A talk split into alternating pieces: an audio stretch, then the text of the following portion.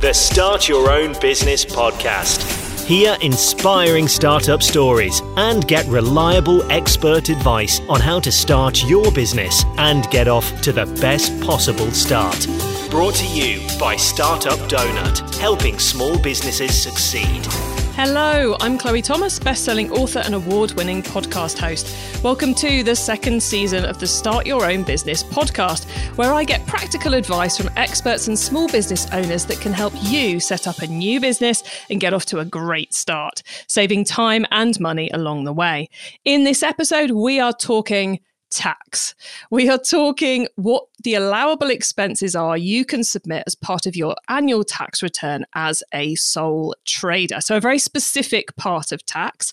We are going to be running through how to claim the potential penalties if you do it do it wrong. We're going to be talking about what an allowable expense is. And we're going to be going through a whole load of different categories of what you can claim, what you can't claim, and some ways HMRC have set up to make it a little bit easier for you too. There's a wealth of information coming up very, very shortly. So if you are a sole trader, and you're interested in doing the best you can with your tax return, and quite frankly, who wouldn't be, you really want to stay tuned for this one. Before we meet our guest, please take time to find out about our sponsors, the Federation of Small Businesses, and how joining could be among your best business decisions. This series of the Start Your Own Business podcast is brought to you by Startup Donut in association with the Federation of Small Businesses. Running your own business is exciting.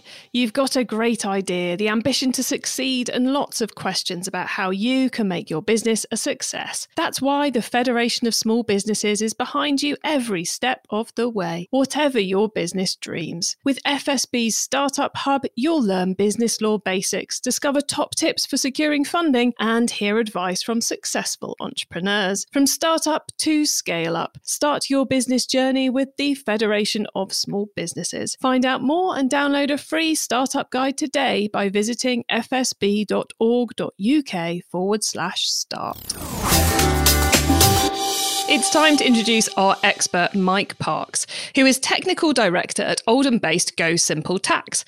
Go Simple Tax is award winning software that makes filing self assessment tax returns easier for sole traders, freelancers, and others who pay income tax via self assessment. Mike has worked for HMRC and in practice for most of his 30 year career and has a detailed understanding of personal and small business taxation. So he certainly knows a thing or two about self assessment and allowable expenses. Hello, Mike. Hello, Chloe. Nice to meet you. Great to have you here to to en- enlighten us all on a subject. I think a lot of you know new people into business get quite scared of accidentally claiming something they're not allowed to or not claiming something they could have claimed. Correct. So we're going to sort all that out today for a specific group of startup businesses who are the sole traders. So could you please define what makes a sole trader? It's essentially somebody that works on their own, that's not not working for an employer, uh, providing a service generally or reselling goods they don't work with a business partner and they're not they've not incorporated as a limited company. Excellent. Uh, very very straightforward. So if you're if you're one of those definitely stay listening because this t- advice is completely tailored to you. Why is it often that sole traders lack this knowledge of what they can and can't claim as tax deductible expenses? I think in many cases people move into becoming a sole trader from having been employed and therefore the taxes are taken care Uh, by their employer. It's not something you have to worry about on a day to day basis. It can be complex. So sometimes the rules can be grey. You can't, you know, there's not always a right and wrong answer sometimes. And it's just fear of the unknown. I think that's by far the biggest thing. It's, it's fear of the unknown. And you always get the rumours the guy down the pub said, I can claim this, the guy down the pub said, I can't claim this. And that kind of murkies the waters a little bit as well. Do you find that you come across more sole traders who are claiming more than they should or less than they should? I would say more than they probably should, generally speaking. Certainly in the, in the first year or two when there's that uncertainty around which is the definitely the wrong way to be because that's when you can get yourself into quite a bit of trouble. So let's talk about what actually is an allowable expense. What's the, the definition of that? It's essentially some expenditure that you incur as part of your business that helps you fulfill the service or or sell the product, whatever it may be. So an allowable expense would be something, for example, we'll use a driving instructor as an example. The, the driving instructor needs to put fuel in his car, he needs to insure it, he needs to have it serviced and maintained, etc. They're all allowable costs because they allow him to do his job. Okay, so he's looking at the costs that allow you to do your work or perform your task or, or sell your goods. There's a sort of kind of broad suite on there. And are there, Con, what are, what are the sorts of things we can generally claim? Okay, so quite quite an extensive list. So you can claim office costs, so that would include stationery, mobile phone bills, printing, etc. Travel, if you, if you, travel as part of your, of your as your job, uh, or you, if you're a sole trader, so if you're traveling to see customers, suppliers, etc., that's absolutely fine. You can claim some elements of clothing, but clothing is quite restrictive in terms of it's only got to be logos. If you do have a small business and you've got a logo, you can claim the cost of purchasing and cleaning that, that, that clothing or something that's protective. So if you need to wear uh, steel toe cap boots because you're a, you're a, you're a tradesman, for example, that they will be allowable. Something that clothing, so normal clothing is not allowable. Buying a smart suit is not allowable because employees buy suits for work and they don't get tax deductions. Kind of think of it in those broad terms. If you do grow and you need to take on staff, then you can claim the staff costs, so that's salaries, any subcontractor costs, pension contributions you may have to make for your employees, etc., employee liability insurance, any costs associated with staff. As I say, if, if you're selling goods, so if you're buying things and reselling them on eBay, Etsy, for Excel, etc., then the cost of buying those goods before you sell them. Financial costs, so that would be if you have a business bank account, you've got bank transactions, the bank's charging you if you use a business credit card and you pay interest charges, etc., all those costs can be check claimed. Advertising marketing becomes very expensive. Website, leaflets, email campaigns, etc. Those can be claimed. And the cost of business premises. Again, if you've got business premises, a specific place where you go and you rent an office or a warehouse or a storage unit, etc., that's perfectly acceptable. Those costs are related to your business. If you work at home, then you can claim some costs working at home towards a contribution towards the heat and the light, etc. So there's quite an extensive list of expenses you can claim. I love that point you made, Mike, about if as an em- we wouldn't expect an employee to cover that cost themselves, then we can probably claim it. it. That seems like a very good rule of thumb. I think it's just a guideline. Yes, I mean there are some nuances amongst all of those items. The key to it is record everything down. Well, that was going to be my next question was how do we go about claiming this and what sort of proof do we need? Because presumably we can't just tell HMRC all of these things, they cost us a thousand pounds a month. So we're going to claim a thousand pounds a month. Presumably it's, it's a bit more complicated than that. In terms of proof, you need to keep receipts. Okay. And you need to keep those receipts for five years and nine months after the end of the tax year. So you've got to keep them, broad sweep, six years, keep the receipts, keep them categorized. Because should HMRC ask, you need to be able to substantiate any expenses you claim as part of the business. So that's, that's, the, that's the key thing is to, is to keep the receipts. On that, keeping the receipts, does that mean we kind of need boxes in the attic or can we scan them and keep them in some form of software? Either or, whichever your preference. If you're less tech savvy, keeping them in a box is absolutely fine. If you like to use a mobile phone or, or a computer, etc., then you can scan them and store them that way. That's equally absolutely fine. Moving forward, from April 2024, there is a new regime coming in called Making Tax Digital Income Tax, which is going to mandate the, the keeping of digital records anyway. So, if you're starting a business right now, getting used to the digital record keeping would save you some hassle when we get to 2024. It'll save the hassle when you get to 2024. It'll get you into that groove and doing things in real time. Excellent. And that so that's what we need to keep is all these receipts and the proof. How do we go about actually claiming? Is it, you know, is it the January tax crazy thing that we hear about, or can we build this up throughout the year? The advice is from myself and other professionals be to build this up throughout the year. So the tax year runs to the 5th of April each year. 95% of sole traders will have operate within that remit and run the business to the 5th of April. So it's nice and tidy. So you should keep on top of things as you go so that when you get to the end of the tax year, it's just a bit of tidying up. You're not rushing around trying to dig in boxes, get receipts out of glove boxes in the car, etc., and pull it all together because that, that creates mistakes, it creates ang- angst, and it creates delays. So all, as you go, you know, it doesn't have to be every day, it doesn't have to be every week, but have a pattern every two weeks, every month, but have a set some time aside to do these. And of course, all of this, you know, the, the better we do this, the less tax we have to pay. So it's very much in our interest to do it well, isn't it? I mean, potentially, yes. One of the benefits of doing your record keeping as you go is you're less likely to lose a receipt and forget what you mm-hmm. spent. So, I mean, obviously, there's no guarantees. You may, you may produce the same figures that towards at the end of the year as at the beginning of the year, but the general rule of thumb is you are going to lose something. Uh, and, and then if you lost, a, for example, if you lost a petrol receipt for fifty pounds, tax and national insurance for a basic rate taxpayer, that's an extra fourteen pound in tax you'll pay. Uh, so it is it's worthwhile doing things on an ongoing basis. Yeah, definitely. To to not have to be hunting around trying to find receipts is a joy and well worth doing. And Mike, we mentioned that obviously there's if you lose things, you're not going to be able to claim the tax back but also there are penalties for making errors as we do this as well. So, what's the penalty of not doing our tax returns well? Well, the first penalty will be if you don't submit it on time, and that, that's an automatic £100 fine. So, and the deadline for filing tax returns is the 31st of January. There is a concession this year uh, whereby if the return is submitted by the 28th of February, the penalty is reduced from uh, £100 to zero albeit the return is still, still technically late. So that's the first penalty you need to be concerned about. Then it depends on, um, so HMRC take your figures at face value when you submit them, you calculate the tax, and you pay the tax due based on those figures at face value. They may then make inquiries into your tax return, so you have to substantiate some figures on there. If you can do that, that's brilliant. There are no issues. If you can't do that, then there is a potential for uh, penalties and, and, extra tax to pay. Now, the penalty very much depends on how good your records are, whether it's a deliberate mistake or accidental. And the penalties can range from 30 to 100% extra tax due. So it can be quite steep. But capped at the amount of tax you should have paid doubled, if that makes sense. Yes. So you pay you'd pay the tax and then you pay the tax again is what I'm trying to say. That's worst case. Yeah, it's, it's worst case. Yes, that, that, that that's for deliberate cases. A lot a lot of the time it, it is genuine mistakes.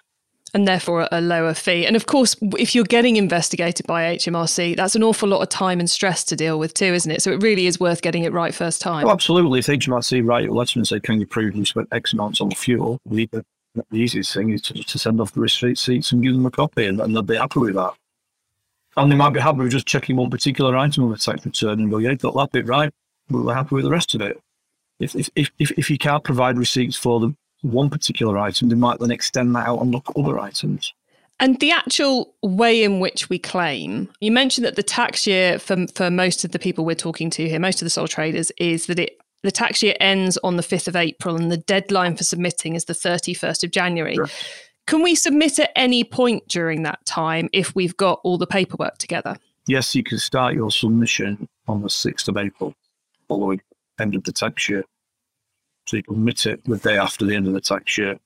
We do get a lot of people that don't file early because they believe you also have to pay the tax early, and that's not the case file your tax return early and pay your tax on the normal due date. You don't have to pay your tax any sooner. So you can get it out the way before you've forgotten what happened. And and then you know what your, your obligations are. So people that file tax returns in April, May, and June will know what they've got to pay on the 31st of January.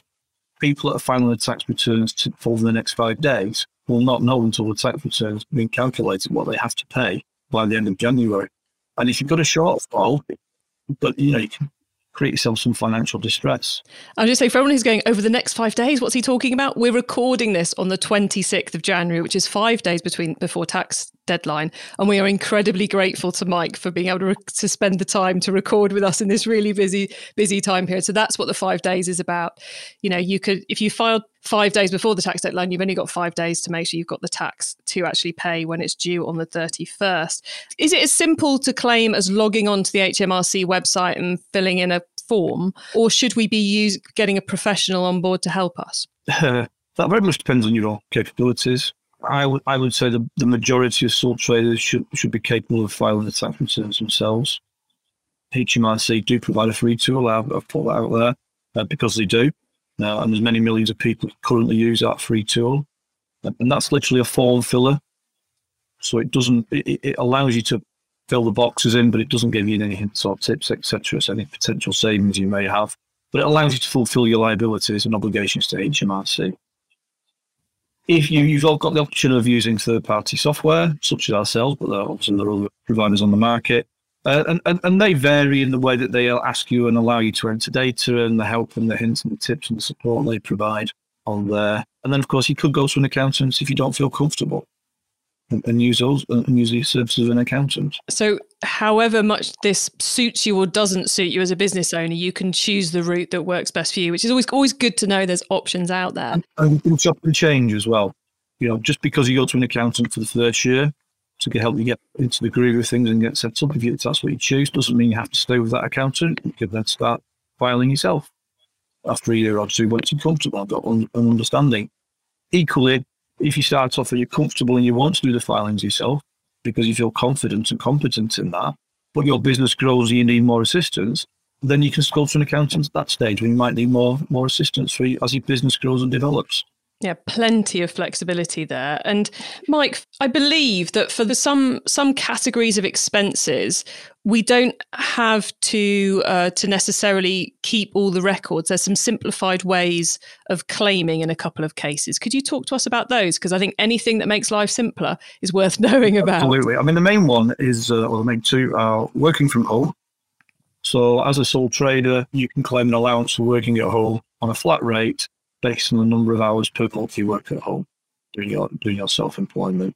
So, for example, if you're working at home between 25 and 50 hours per month as a sole trader, you can claim £10 a month or £120 a year and an allowance towards eating and lighting, etc. So that's nice and simple. You don't need to keep any records for that. Um, uh, the other one is um, mileage allowance. So running a vehicle can be expensive lots of receipts, lots of invoices, etc., etc. But you can choose to claim a fixed rate per mile instead of keeping details of the invoices, etc. Now, technically speaking, you should still keep all the invoices, but most importantly, you need to keep a mileage log to verify the fact that your mileage for your business is X per year, and then you can claim a flat flat rate. And that flat rate is quite, say it's generous, it's not gone up for enough years, but for the first, first 10,000 miles, you can claim 45p per mile and then for any mileage above 10,000, then 25p per mile. And then it's nice and simple. That saves a lot of work using those. And those are called the Simplified Expenses Scheme, aren't they? Correct, yes, yes. Okay, so let's dive into a couple of the tricky expenses areas, Mike. Because I think we've covered all the kind of the big general stuff. So let, let's get into the tricky ones. You mentioned that there's a there's obviously this simplified expenses scheme on the work from home, which is based on on how many hours a month you're in the home. Yes. How might we do that differently if we didn't want to use the simplified scheme? It's on an apportionment basis. So you look at the space you're using in, in the home and you would then allocate costs accordingly. Now you could do that on a square foot uh, basis or you could do it on a per room basis. So if you've got seven rooms in the house and one is used exclusively for uh, working from home, quick bit of maths, one seven. You don't include the bathroom. Um, so I think so you know one six could be claimed for heat by mortgage interest, uh, water rates, etc. Which in some circumstances would be a better way to do it than the simplified thing. I guess you've just got to run the numbers, haven't you?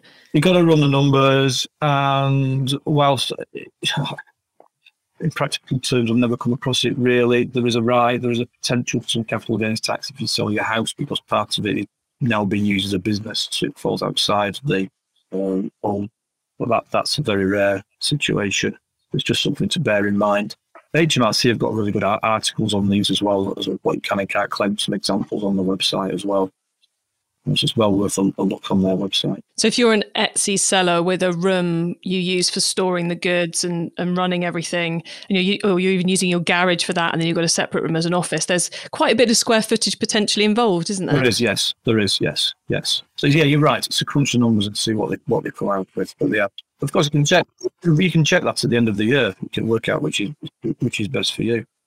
Yes, because you don't have presumably you don't have to commit to this for every single year. Once you've started the the simplified version, you don't have to do that every year. Not for working from home, no, no. The car's slightly different in that once once you decide you're going to use a mileage allowance, you then have to stick with that until you change your car.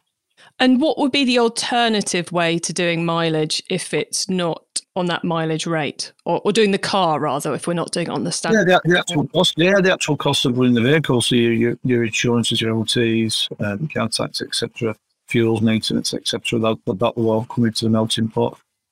Any finance on purchasing the car, so the interest charges, which incidentally you can claim those uh, as well if you're uh, claiming the mileage. That is an exception for that. Uh, and also, you claim some claim some capital allowances for the depreciation on the vehicle as well itself, and that what you can claim varies dependent upon the CO2 levels in the vehicle and etc. So it's more complex.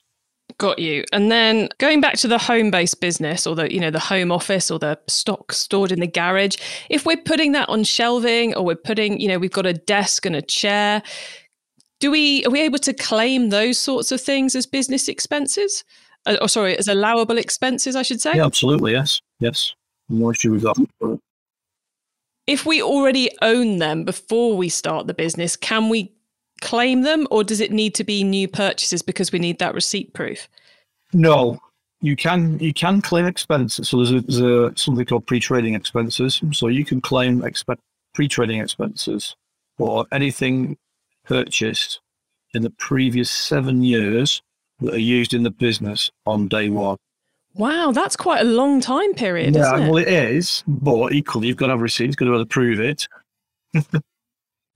There's some very organized people listening right now, rubbing their hands in glee, and everyone else is going, oh. Yeah. But I, I suppose a lot, a lot of businesses send receipts by email these days. So actually, it probably is relevant to more people now than it would have been, say, 10 years ago. Yes, yes, absolutely, yes. And and, and the HMRC definition is, is pre-trading is, as I say, previous seven years, and it's treated as if the expenditure was incurred on day one of business. Which could make a big difference to your tax payment in year one. Yes. Excellent tip there, Mike. Thank you very much. Does that also go for things like computers and technology? How do we and how do we generally, you know, claim for those in the business? Again, yes, it's anything used in the business you can claim for as, as regards pre-trading, uh, as if you could claim for it anyway. So the rules of the rules of eligibility are the same, whether it's pre-trading or post-trading or whilst you're trading. There's no difference there. Computers, etc., will be treated as depending if you're on the cash basis or not. So you can elect to complete your tax return on what they call cash basis or standard accounting basis. Cash basis is essentially where you record income as you receive it and expenses as you spend the money. If you do that, then you just claim the costs of your computers and equipment as a general expense in the business. If you do it on traditional accounting or standard accounting method, which is if you raise invoices Um, and get paid at a later date or receive or buy goods, pay for them at a later date and do them on invoice date rather than payment, then you claim them as what's called capital allowances. The ultimate the, the result is is broadly the same, but it's just how you treat them in the tax return. Got you. And if we're using a computer for you know our work, and the kids are using it for their homework, and we're using it you know to place our online food delivery orders, can we still claim for the purchase of that computer? Yes, you should split it though. You should apportion the claim to a percentage that relates to personal use and, a percentage that relates to business use, and only claim the business use elements only. Can be quite again. This is one of those grey areas. Can be very difficult to determine and certainly evidence how much time somebody spends on the computer. Um, but I, you should have some thoughts about if HMRC asked eight percent of my time on this computer is uh, business. How can I justify that? You've got to be able to justify it. And that might be a simple case. If I'm on it eight, eight hours a day working, 10 hours a day working, uh, and the kids run it after school for two hours a day, it, it, could be something as simple as that. But there's got to be some thought into how you've arrived at your percentages. Got you. So so think of it proportionally or buy it purely for the business and then it makes the tax return more simple. Yes. Okay. And Mike, you mentioned right at the very, very beginning of our discussion that a lot of that you find a lot of sole traders in the first couple of years claim more than they should. So what areas are they often over claiming in? Use of home is one, because they'll claim the flat rate and expenses, so they'll duplicate. Likewise, on vehicles, they'll claim the mileage allowance and also some running costs. We see that quite frequently. Clothing, again, you know, depending on the nature, you might have to, you might want to wear a suit for it. They'll claim those as, as business expenses. Uh, so probably those those three. I mean, on the other hand, obviously, all sorts of people trying to claim all sorts of things, but broadly, they're the, they're the, they're the three that we're, when we're looking at when we do support tickets and we're looking at uh, helping people. They're the three elements I would say that stick out as, sort as a recurring area. And I guess worth knowing about because if they're quite common, HMRC are probably looking out for them. Yes, yes. So if the use of whole claim looks, tax return looks, looks high, um, it might be red flag, like again, mileage, etc. And again, HMRC working in, many different ways, but they'll obviously have algorithms that pick out if your turnover is X, they, they will expect, depending on your trade, they will expect your fuel to be within a, a range. I'll come back to the driving instructor again because it's quite a simple analogy. The driving instructors working 25 hours a week regularly, or 30 hours a week regularly, the HMRC will have a broad brush sweep. So, well, he's working that, the fuel cost should be broadly within this range. That makes sense. Yeah. And I have one last question on things we may or may not be able to claim, Mike, which is can we claim our lunch every day? No. that was an easy one, wasn't it? No lunch, everybody. Are there any exceptions yes, to that? Yes, so if we're entertaining somebody? Entertaining, definitely no. And that's the same for any business, regardless of whether you're a sole trader, limited company, etc. So that's not tax deductible. Subsistence or meals, yes, if you've got an overnight stay. So you have to go away, stay overnight and you have to purchase meals around that stay, that's absolutely fine. But day to day food is HMRC view is you eat to live. You're eating anyway. And if we if we're doing an overnight stay in London, can we go to the Savoy and have five courses and a very nice bottle of champagne on the company? Or sorry, and, and then put it against our tax return. I'm not aware of any rules that say you shouldn't, do Whether HMRC might take a dim view on that if you if you turn over twenty five thousand pound a year and go stop at the Savoy, but I, I, I don't, not that I'm aware of. Not the best business decision, but you might be able to put it on your tax return, is what we're saying. Is there any a kind of a last key thought you'd like to leave the sole traders listening to us right now with, so they can set themselves up for success when it comes for claiming these allowable expenses? whatever method you're going to use for recording your expenses, whether that's in a an old fashioned book, spreadsheet, or a piece of software, start from day one, get into the routine. Don't leave it till last minute. It creates two reasons. One is you've got a better understanding of where your business is at. So you know what you're earning, you know what you're spending. It allows you then to have some thought to okay, if I'm doing well, I'm going to have to pay some tax. How much do I need to be putting on one side to pay tax? Again, help with that financial planning element. On. And you're removing the stress. You, you're removing, I know, I know we're close to the filing deadline because of the recording date. Checked our figures. There will be more people file tax returns on our software in the next five days that have done in the previous 25 days. They're putting themselves under enormous amount of pressure to do that, but that's where mistakes happen. Yep save yourselves the stress. Yeah, save, get organised. And it's done in April or May. Know what you've got to pay in nine months' time. Don't leave it till, till, till the day before. Yeah, it's a win on so many fronts, isn't it? Uh, well, look, Mike, thank you so much for being on the show. For those listening who want to know how to find you and your business on the web, could you please explain all? Yes, if you go to uh, forward slash money, that will take you to the money page, and there's also a 25% discount there for, for listeners of the podcast. You can sign up for a free trial, have a look, have a play. You're not obliged to do anything on there. Use support. Support's brilliant. If you're just on the trial, use support, ask the questions. We can't help you but tell you. We can but point you in the right direction to the HMRC website. But yeah, just give us a try. Excellent. Could you just repeat the URL for everybody, please? Yes, there, GoSimpleTax.com forward slash money. Excellent. Well, look, Mike, thank you so much for coming on and being such a brilliant guest, sharing so much information about this knotty subject. It's been greatly appreciated by me, and I suspect the whole audience too. Well, thank you. Thank you for inviting me. Another brilliant guest here on the podcast. I think Mike just made it an awful lot clearer all those things you need to consider and that you can claim in your allowable expenses as a sole trader. So, just a reminder, I might have used the word business or company a couple of times there, but of course, all the advice we've just been talking about is through the lens of what you need to do if you are a sole trader, as defined by Mike at the beginning of our chat, and you're looking at filing that end of year tax return you know the legal thing that you have to do quite frankly. But i thought mike made it really really clear a lot of the areas you need to think about and some ways of simplifying and making it easier for you too because this should just be part something that you do as part of business as usual that doesn't cause you a whole world of stress. So for me i think there were three key points to take away. One was start tracking it and recording it all now. However, you're doing that, make sure you're doing it. Either do it weekly, do it monthly, do it fortnightly, but don't wait until the end of the year or until the tax deadline to get your house in order. If you if you're recording it the whole way through, it will make your life so much easier and do it digitally because there's that big change coming in 2024 that you when you're going to have to do it digitally so you might as well get used to that now. And there's amazing apps where you can scan in receipts as you go whilst you're out and about. And it pretty much does an awful lot of the filing of information for you. Secondly, I'd say don't be afraid to ask for advice.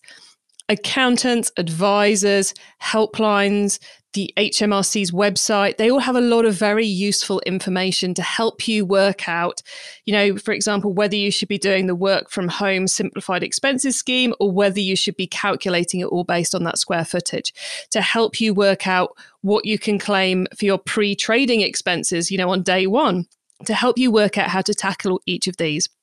And a little bit of advice, which maybe even you have to pay a small amount for at this point, could save you an awful lot of time, stress, and money further down the line by helping reduce your tax bill a little bit further. And then the third thing I'd take away from this is don't wait until the 31st of January to file it. You know, if you know what everything that's happened by the 5th of April in your business, you don't have to wait all the all the way to January to fill in this bit of paperwork. You can do that at any point between the fifth, the sixth of April, rather, right the way through to the to the the deadline on the 31st of January. You can submit it, you can feel smug, you can get it out the way, get it done, and you you'll know how much you're then going to need to pay on the 31st of January. Whereas if you wait until the 31st of January to uh, to do the calculations and to submit to HMRC, that's going to be the first time you actually know how much you have to pay them, and it's due on the same day. So much easier for you, much simpler if you file as soon as you can rather than waiting. So those are the three things I take away. We have covered an awful lot of ground here. So to help you further, you can find the summary notes for this episode and links to more free resources by visiting www.startupdonut.co.uk and we're spelling donut D O N U T. And by visiting www.startupdonut.co.uk, you'll also find content that could really help you save time and money around these topics too. This series exists to help you complete key tasks and negotiate key challenges when setting up and establishing your new business. So, in the next episode, we'll be getting into marketing, or more specifically, bringing you a beginner's guide to digital marketing. So you don't know your Facebook ads from your Google ads. If the terms ROAS, CPC, and CPA have got you all in a spin, and you want to find a way to bring the right people to your business at a price you can afford, you really should tune in to our next episode. And if you're enjoying the series, picking up valuable tips, please spread the word to others you know who are setting up a business or thinking about it. Thanks to FSB for making both series possible, and don't forget to download their free startup guide. Details coming up in a moment.